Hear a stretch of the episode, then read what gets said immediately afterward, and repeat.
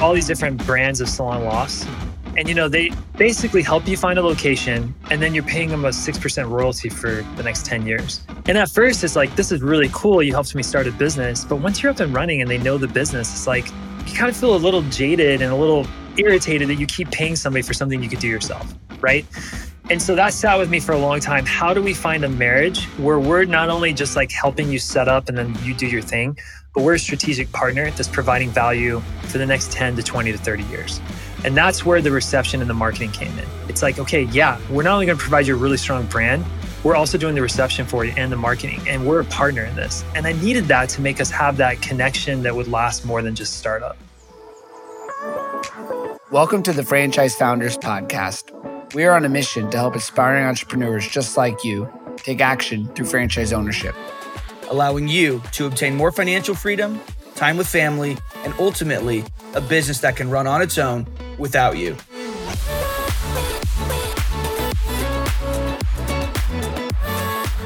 Hello, everyone on the Franchise Founders podcast. Thanks for jumping in. Excited to start this episode. First, before we get into anything, Christian, how are you doing today? Awesome as always, man. Excited for the guests we have. Super pumped. Yeah, me too. I've been excited about this podcast episode. Been doing a lot of podcasts lately and working on getting better and better at being a host or a co-host. So today's guest is someone that I met recently. You know, a lot of times I'm traveling and I think to myself, like, you know, what am I doing? All this travel, fly here, fly there. You know, you're spending money. You're out of the office doing that. And every time I travel, there's a moment, whether it's a day later, a week later, or sometimes even years later, where I look back at that event and know that I wouldn't have had, you know, some type of relationship or partnership or opportunity because of an event, right? I was at the franchise tailgate in Nashville and I met Brigham Dallas, who's our guest today, and the CEO of Hello Sugar. And we got into a really great conversation about building a business and the potential of exiting a business. And he was explaining his company to me. And figured it would be a good time to have him on our show. How you doing, Brigham? Man, I'm doing good and happy to be here. You guys are really kind to have me on the show. A little too kind on the words there, Christian. Don't get too excited yet. You know, we haven't heard it yet, but thanks guys for having me. Yeah, well, it's a pleasure to have you on. Thanks. As you know, we never do the bio, so was hoping you could start by telling our audience a little bit about you and and your company.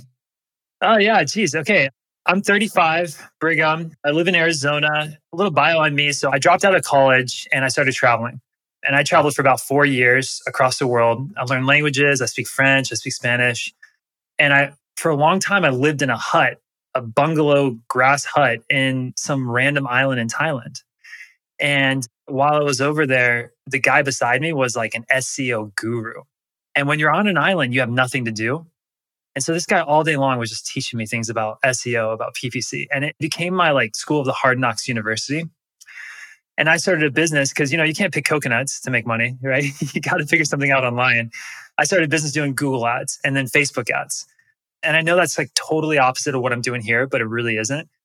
I made a lot of people a lot of money. And uh, about five years into this business, I was like, you know what? I got to do something for myself.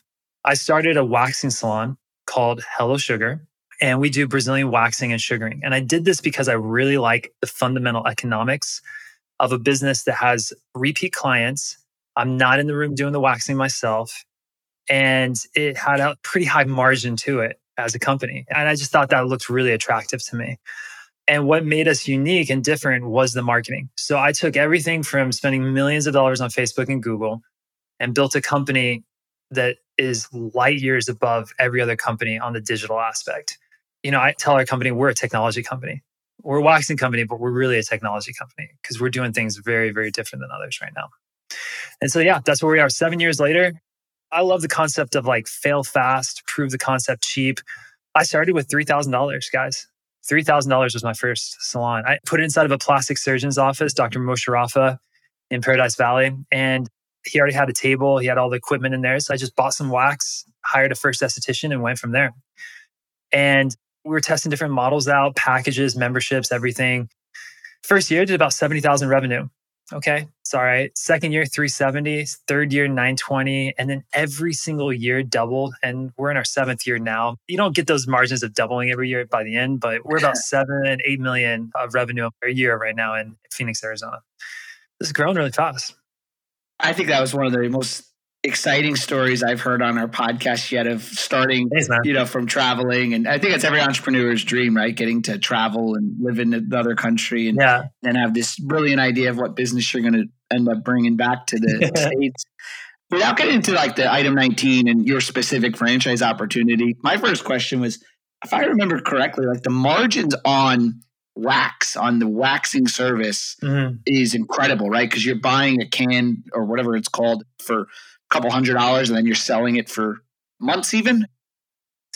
Your hair grows on a 28 day cycle. So we do a monthly membership. Monthly membership's costing about $55 on average for a monthly membership. Your wax is costing a couple bucks.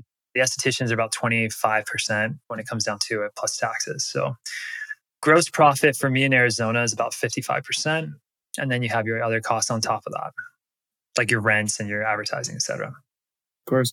That's incredible, man. So it's recurring revenue, obviously, which is amazing, especially from an exit standpoint, which we can get into. What I'm curious though is, I mean, were you just initially investigating different types of businesses that you could get into? I mean, were you just looking at different industries that you felt made sense, or how did you back into like waxing and sugaring? Was it just happenstance? How did that happen? It's just, you know, I love vaginas. I'm just super passionate about the industry. yeah. No, I was just playing, man. Yeah, I talked to a guy who sells businesses. He values businesses. I was like, what do you do to get a higher multiple? And he said, there's three things. Number one is the business needs to be able to run itself. Mm-hmm. Well, I figure with waxing, I can't actually be in the room doing the waxing, right? So, like, that's check, check number one. Number two, the business needs to have a recurring revenue model. So, software companies that pay on a monthly basis or a yearly basis perform at a higher multiple than, say, a restaurant who doesn't have a guaranteed revenue coming back. And what's really nice about waxing is the monthly membership. You know, your hair grows back every month. Unless I'm missing something here, the rest of our lives is going to be like that. You know, you might get laser, but most people, its hair grows back every month. And then number three, there needs to be market share to take. And we were in an area Phoenix that's a very competitive market. You have European wax. There's over 30 European waxes in Phoenix right now. And that was the one I was most worried about. So that's why proof of concept started with a really small salon. And it was like Starbucks for us. We put one on the opposite corner. You know how they put them right next to each other? Like we put one on the opposite corner of a European wax and we were profitable right from the start. So I knew with concept, like we could carve a niche into this industry. I like that. And then the other thing, we haven't talked about this and it didn't start like this. Like Hello Sugar is like kind of like a concept of like, hey, sugar, give me some sugar, you know, like show me love. Right. And I found that because when I was looking at all of the reviews of competitors, what I found was that the most common thing people said was, she makes me feel comfortable. Mm. And I wanted to find a way in a brand to help our people feel comfortable. And so I did that, you know, back to my marketing background. I did that by like, I put some ads online. And one ad was like this fashionista, one was this girl at the beach, and one was this big girl. I found this big lines bikini concept on Google. I just copied the girl's face. I, I probably shouldn't have done this, but I just copied the picture off this bikini line and I used it as my model on the Facebook ad. And I just did this to see what I wanted to do for my brand. And she got three times the engagement. And there was one comment I remember seven years later is that I love that you're using normal sized women on your ads. And then from there on out, it was how do I make people feel comfortable? That's really the genesis of the brand. I really like what you're saying about the idea of it running itself that you literally can't do the work. Like, it doesn't make sense for you to be waxing, Yeah. you know, vaginas. It would be probably a little strange, right? So Yeah. the fact that you can't do it and you don't know how, I assume, you know, attests to, or, or do you? Have you learned how to in your time running the business? Dan, you don't want me waxing brother. You definitely don't want me on the table. I'm going to just mess something up. This is a little too personal, but I actually remember I one time got my chest waxed and it was Yeah. like the episode of the 40 year old virgin. Yeah. And then I just did it for years, and now it's like I don't have any hair. So I will attest that it does cut down yes. over time. Nice. took like years, but now I'm not Steve Carell in that movie anymore. yeah, 40 year old version. That's funny, man. That had to be so painful looking at his hair. Holy crap. Well, the story behind it was at the time, like 10 years ago almost, or eight years ago. And the girl I was dating at the time, she went to go get, you know, it was like a Saturday. She went to get her waxing appointment done. I had my coffee. I'm hanging out in the waiting room. And they have like this nice music playing. It's, it was European waxer. They had nice music playing. Yeah. Saturday, I'm just relaxing. And for some reason, this girl comes out that works there and says, Do you want to get waxed? And I'm like, Yeah, all right, sure. So I spontaneously go and I, you know, go into the room and they put me on the massage like type chair. And, you know, there's the nice music playing and I'm relaxing. It's Saturday.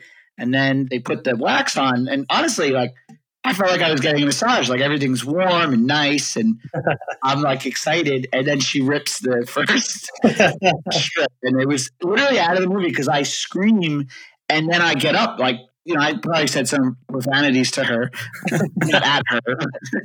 Went to leave, and she's like, "You can't leave." It was the middle of summer too, by the way. You can't leave now because you have like this strip, and yeah, you know, you look ridiculous. So you have to finish it off. That's what's crazy, isn't it? Like women will go get boiling hot wax on their body, rip the hairs off, and still they're scared of a little spider or a cockroach crawls across the ground. Harmless cockroach, and they're scared of this thing, but they will get waxed. Like it's it blows my mind. The level of pain tolerance. Yeah, not me, man.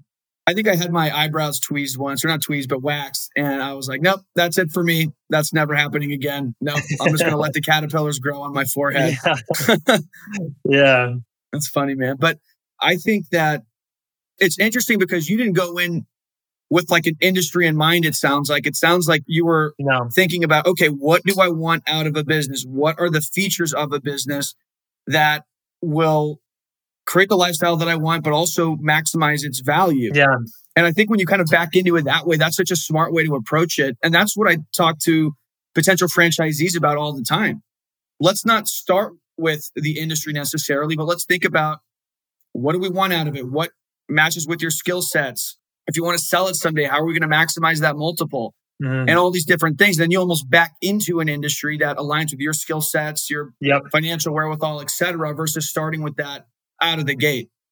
So yeah, I'm a dancer and I learned this concept early on. So I actually moved to Spain. I trained under like the world champions for a while. I was like really into dancing. So I lived a year in Spain training out there. And I found a lot of my friends who were very passionate about dancing were very poor, right? And it's because they're trying to make money in their passions. And like, you know, don't be passionate about an industry, be passionate about making money, be passionate about business itself. And that opens you up to so many more categories. And one of my favorite mentors, Warren Buffett, Warren Buffett said, it's much more important when it comes to business strategy, the boat that you're in rather than how hard you row. And what he's saying by that is pick the right industry over picking how hard you're going to work in that industry. It's going to make all the difference for you. Have to have the right vehicle, right?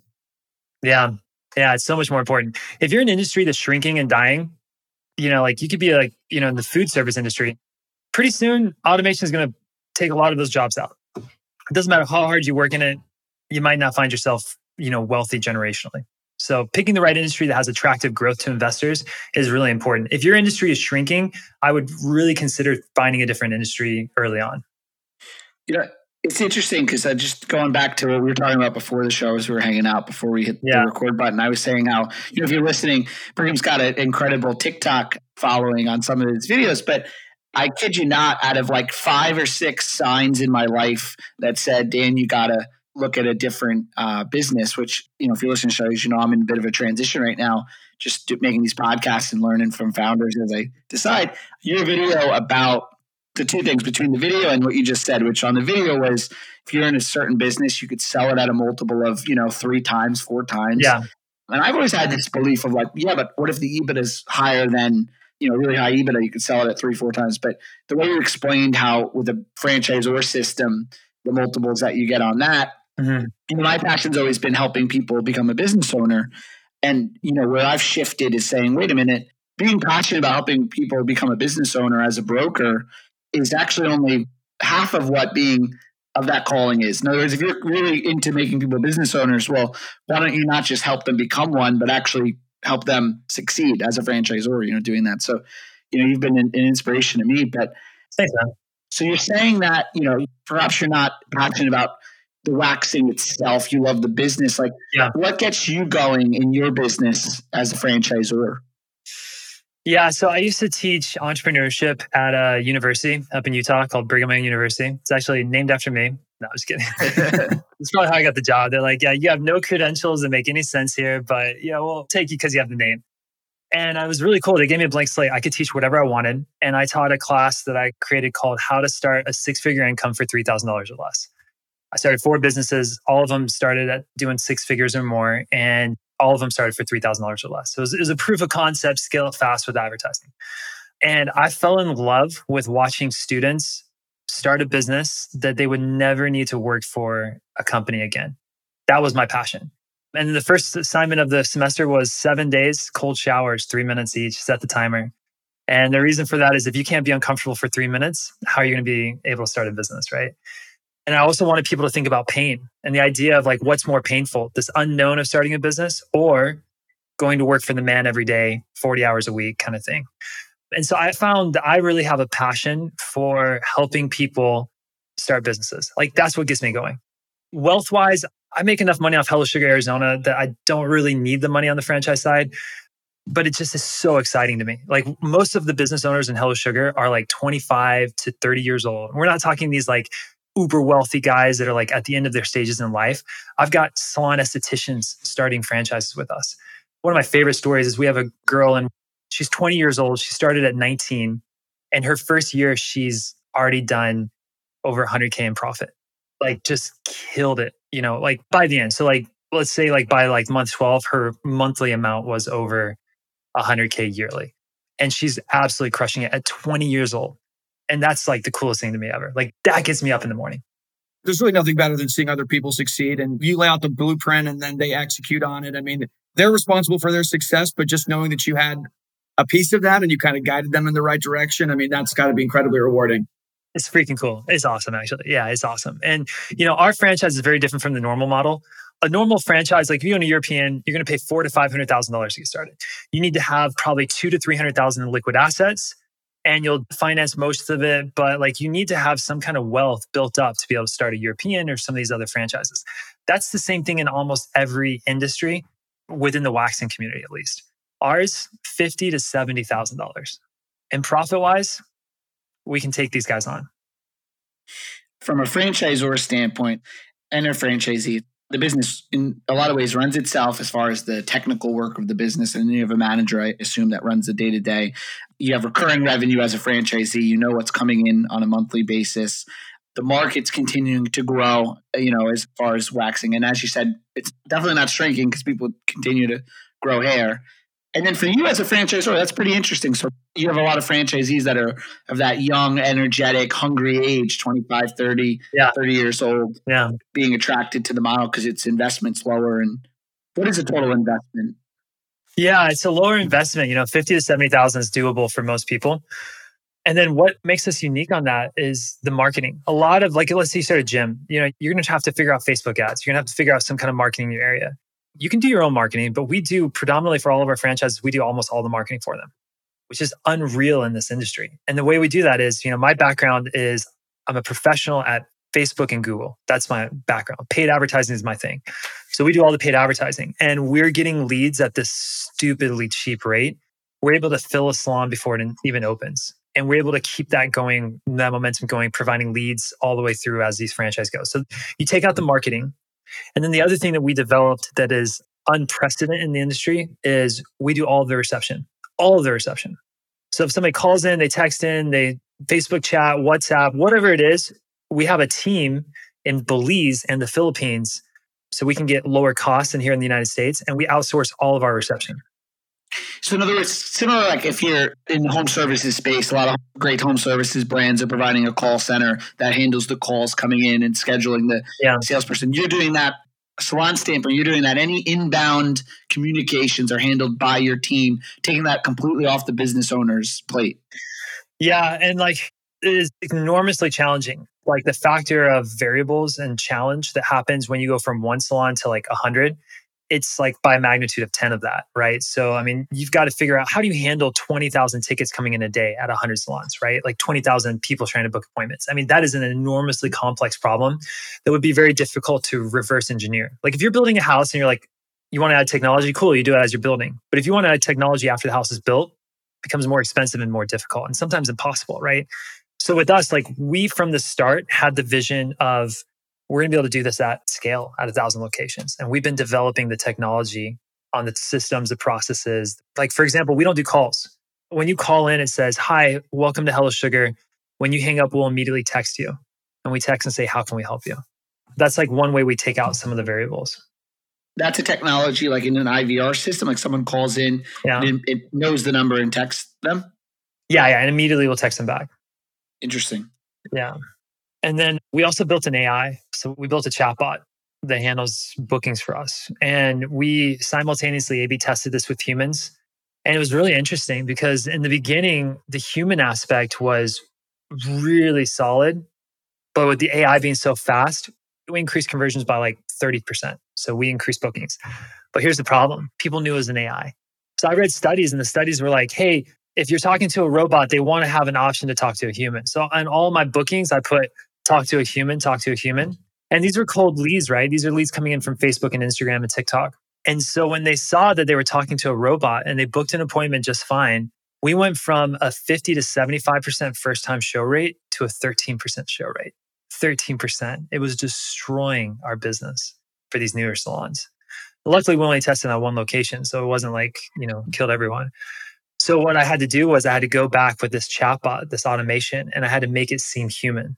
So then we tested it with the humans. I ran the chatbot process on the humans and the chatbot process on the chatbot. And again, we had the higher booking rates on the chatbot because it's faster, but nobody knew it was a robot. It passed, you know, the narrow space Turing test, you could say. And because of that, like our booking stayed higher. I think it was the idea that people thought if they were talking to a robot, they could no show. That's what I think it was. It's interesting too, because that'll probably change as time goes on, right? Our standards of how we interact with AI or with a robot. But you're like almost ahead of your time in some ways. I think so. I think we're the most technologically advanced salon out there. If you're enjoying this episode, please click the subscribe button. And make sure to connect with the Franchise Founders Podcast on LinkedIn. Well, what I liked as well was just the fact that rather than just roll that out system wide, you're like, hey, let me test this with one location first before we say, you know, let's do it everywhere. I think that's obviously smart. Yeah, you think about this as like a franchisor. Your responsibility is to make sure that your franchisees are taken care of, right? Like, you know, you got to protect them. Yeah. And so, unless I can empirically, right, with data, say that this is better than what we're doing before, I can't roll that out to them. Exactly. And this is what franchisees need to keep in mind where they're thinking, why am I paying a royalty? Why am I paying a franchise fee? Well, it's because all of the trial and error, all of these things that you're not really having to go through because it's getting tested, split tested at the franchisor level. I mean, it's saving you a lot of headache, time, money, pain, blood, sweat, tears. So I hear you loud and clear. Yeah, you know, can I talk on that for a second? So, like the franchisor model, I sat with for a long time. And I'm looking at because we build in a lot of salon suites. They're like 10 by 10 rooms. That's how we get it so cheap. We build these tiny one room studios right away. And I'm looking at these salon, like Sola salon lofts, like all these different brands of salon lofts. And, you know, they basically help you find a location and then you're paying them a 6% royalty for the next 10 years. And at first, it's like, this is really cool. You helped me start a business. But once you're up and running and they know the business, it's like you kind of feel a little jaded and a little irritated that you keep paying somebody for something you could do yourself. Right. And so that sat with me for a long time. How do we find a marriage where we're not only just like helping you set up and then you do your thing, but we're a strategic partner that's providing value for the next 10 to 20 to 30 years? And that's where the reception and the marketing came in. It's like, okay, yeah, we're not only going to provide you a really strong brand, we're also doing the reception for you and the marketing. And we're a partner in this. And I needed that to make us have that connection that would last more than just startup. Provide value beyond because like the margin of value proposition diminishes right as a franchisee because you become more and more successful and Exactly. you forget that you most likely would not have been able to be successful but you're continuing to provide value even when in theory that value goes down the lead gen is huge i mean to me if as a franchisor you can provide systems and lead generation and i think that's an area I'm just having this conversation with a friend of mine that's the COO of a franchise system about, you know, focusing on lead generation for the franchisees is so often lacked on the franchisor side and it's so important. So is that your goal, a thousand locations, or what's your goal in like three, five, ten years? You know, market saturation would be bigger than European wax. So um, right now, I'm very focused on how do we get more salons than European. That's who we're coming after. And most of the salons out there, the waxing salons, You take away their pretty name and their pretty face, and they're the exact same as European. European was really the pioneer in this industry, and they control most of the market share for a reason. They do things really well. I want to disrupt that. And we're disrupting that by having a lower cost, providing marketing that is like unseen in this industry, and providing the technological resources to scale fast through having the reception. You know, most of our franchisees don't own one location. They want to own a bunch of them. They want to control a market because that's where the real wealth generation is. And we can do it much faster than any other salon because of how cheap the startup cost is. So yeah, our goal, make it be known, is to take on European wax. You heard it here. You heard it here first. Yep. I love that, man. So there's obviously a differentiator in terms of like for the franchisee, mm-hmm. yeah. in terms of the business, it's easier to get into than a European wax, for example. But on the consumer side of things, is there a huge differentiator or what's the value proposition and how does it differ? Well, one is super easy to book an appointment because you can do it through text. You can do it through the website, which is like super easy. And two, we do sugaring as well as waxing. So sugaring is like another form of organic hair removal. It doesn't create as many ingrowns for some people and it hurts less for some people. I got to asterisk this with some people. Some people don't see any difference at all. Yeah. Dan knows all about this. Yeah. So like, yeah. with European, they do hard wax. They're not usually much soft wax. We're doing hard wax, soft wax. We got sugar. We have a male waxing wax you know, it's for males. Mm. So it's like better. And so instead of having our proprietary one type of wax, you know, not every body is like that. You need different options. And so we have mm-hmm. the different options depending on the body type. And the second thing is the skill level of our estheticians. Uh, we hire very, very good estheticians. We pay them better than anyone else in the Valley, Phoenix. And then we also have a school that they go to, and the school is phenomenal. Schools are top estheticians training. We got a whole curriculum. It's like next level on that. So jumping back real quick, there's 800 European wax centers. Is that correct? I just Googled it, or are there more than that now? 878. 878. So 879 is the first goal, I guess. yeah. Yeah. I mean, to me, just the fact that the, the, and they're not, I understand that, but even if you just took them at baseline, if both services were the same, European and yours, if they were, I know they aren't. Yeah. But you take, you were able to market it significantly better because of your skill set of doing yeah. Google and Facebook. I mean, to me, it, from a purchasing of the franchise system standpoint, that would be a number one, you know, reason for me, right? I could get in, and I also assume that you're available, as you mentioned, you do well near a European wax center, near another waxing. Yeah. So all your prime territories are available, right? Because you've got all this open market for you. Think of the concept of a one room suite versus a four room flagship with a receptionist. Our flagships are reception less so even those are like even cheaper to do than the others. But these are approximates. But if you're a year in business and you have 500 to 600 clients, you're going to be making, I can't give you promises on this, but I have stores that are like, you know, they're six figure incomes off of that.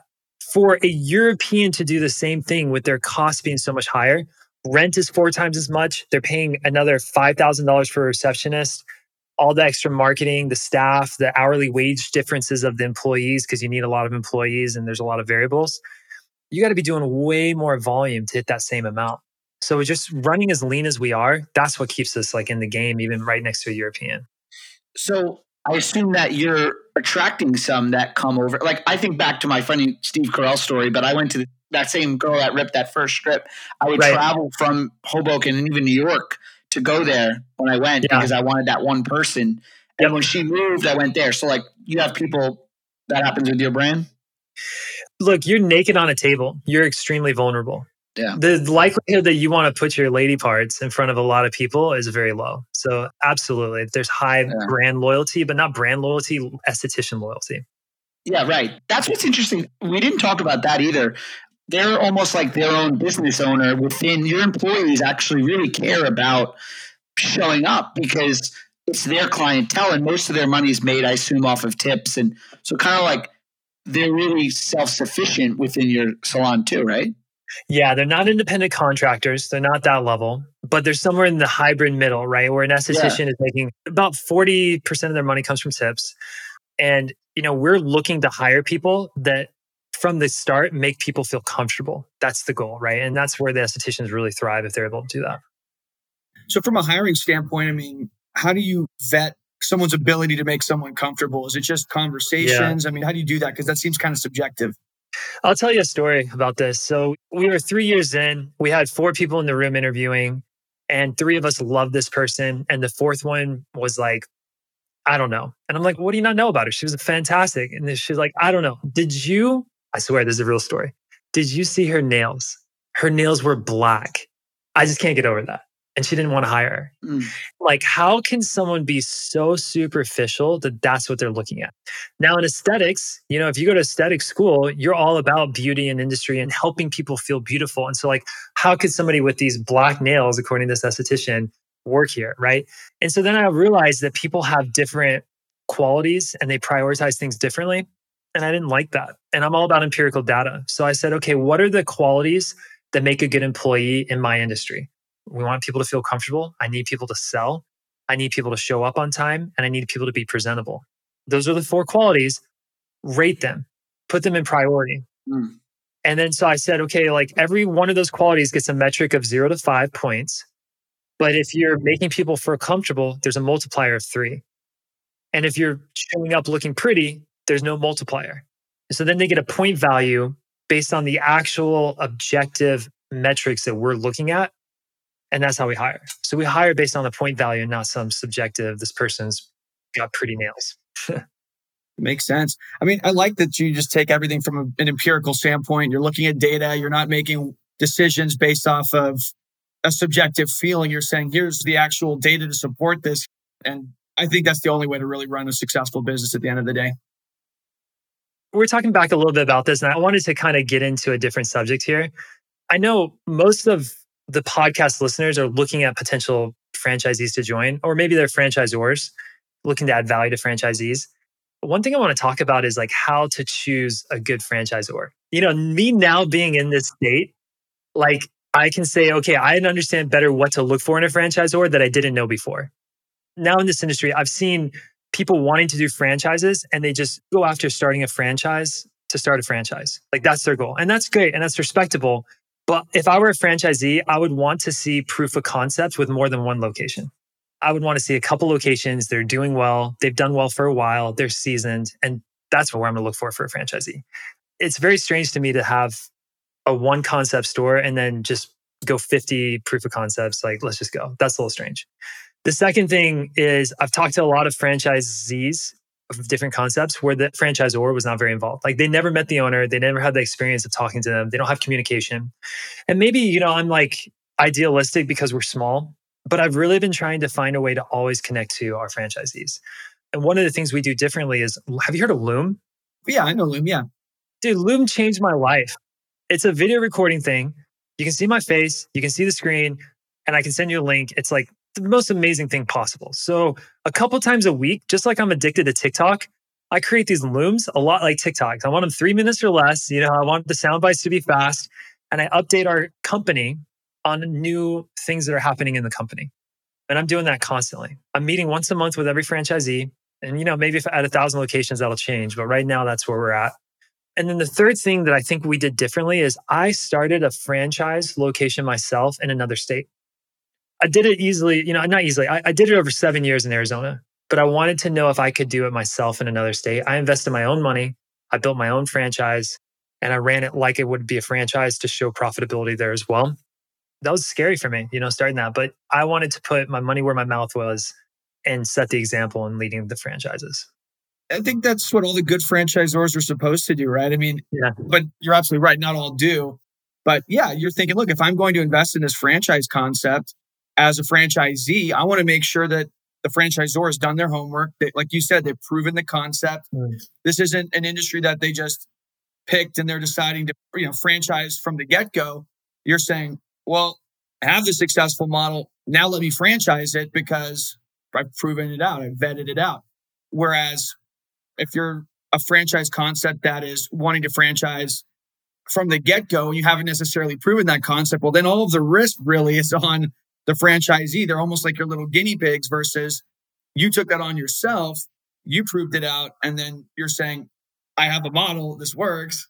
And then it's de risking, not entirely, there's always risk in business, but it's de risking from the franchisee standpoint. Yeah, it's de-risking. That's exactly right. And you know, from a franchisor standpoint, I'll be honest, like the amount of diligence that a franchisee does before picking our business is surprisingly lower than I thought. I would have expected more questions asked to me before. I think people like a concept, they're idealized by something doing well, and then they go right into it.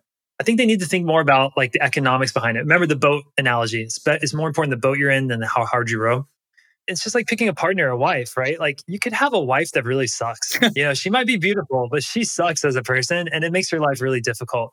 Business is the same way. You've got to pick a concept if you're going to go into business that lends itself to be successful out the gate, right? A lot of it, I would say, you know, 50% is industry and company specific, and then 40% is probably the people you're involved with. You know, you look at the reason private equity groups choose really good leaders is because they make that much of a difference in the success of a company. And then there's probably 10% external factors like the economy, the recessions, the job industries, et cetera. Yeah, no doubt. And that's something that I hope the audience picked up on because the intangibles are important. It's very easy to be super left brain and let me look at the numbers. What's my ROI? What's my cash on cash return? All those things yeah. are important. You have to think about that. But you also need to get a feel for what is your gut telling you. There is an element of that too. And do I like the people that are on the corporate team? Do I like the staff? Does the culturally, do I feel like it's the right fit? You know, right people, right seat, that whole thing. And I think it's very easy to just get super caught up in the numbers and not really focus on, am I going to enjoy being in business with these people yes. for, you know, five, seven, ten years? I mean, the average franchise agreement is 10 years or so. I mean, so yeah, I've heard a lot of people say, "Hey, buying a franchise is almost like getting married." I mean, yeah, like a ten year marriage, I guess, but it's at least a long term, serious, committed relationship, right? And so you got to make sure: Do I like these people? Yeah, and like, are these people looking out for my best interest? Right, right. Because what happens on the franchise side, on my side, is franchisors are going to get bought by a private equity company. Like, if they're doing something right, they're going to get money. They're going to get invited to be part of a private equity group or a strategic investor of some sort. And when that happens, those pegs, private equity groups, are going to try to take 51% control. And when they take control, now you, as the franchisor, vying for your job, you're applying, you're interviewing for your own job. And you could get booted because you don't have control. So once they hit, you know, a good number of salons, like let's say 50 plus, 100 plus locations, guarantee there's peg money involved. And there should be, like, right? You need that to get to the next level. Like, so that's not a bad thing. But if you're not the right franchisor, they're going to pick somebody who is. And keep in mind, the private equity's goal is to make money. The private equity's goal is not to run your business with quality, it's to make money. And they're looking for a five year commitment. And there's nothing wrong with that. There's no evil in this, right? I mean, I don't want to discredit what a private equity does because you need them. But you know, they have investors, limited partners who are looking to get a return on their money and they're going to get in and out probably within five years. So they're financially incentivized to build as many territories as possible, as quick as possible, not really looking at the iterations and the quality as much as how do we get the return. And so up until now, I haven't taken money. And part of this is I really want to make sure that our business is what I want it to be before we frame to the next level. That's been a big thing for me. And I'm not going to take money until I feel really good about that.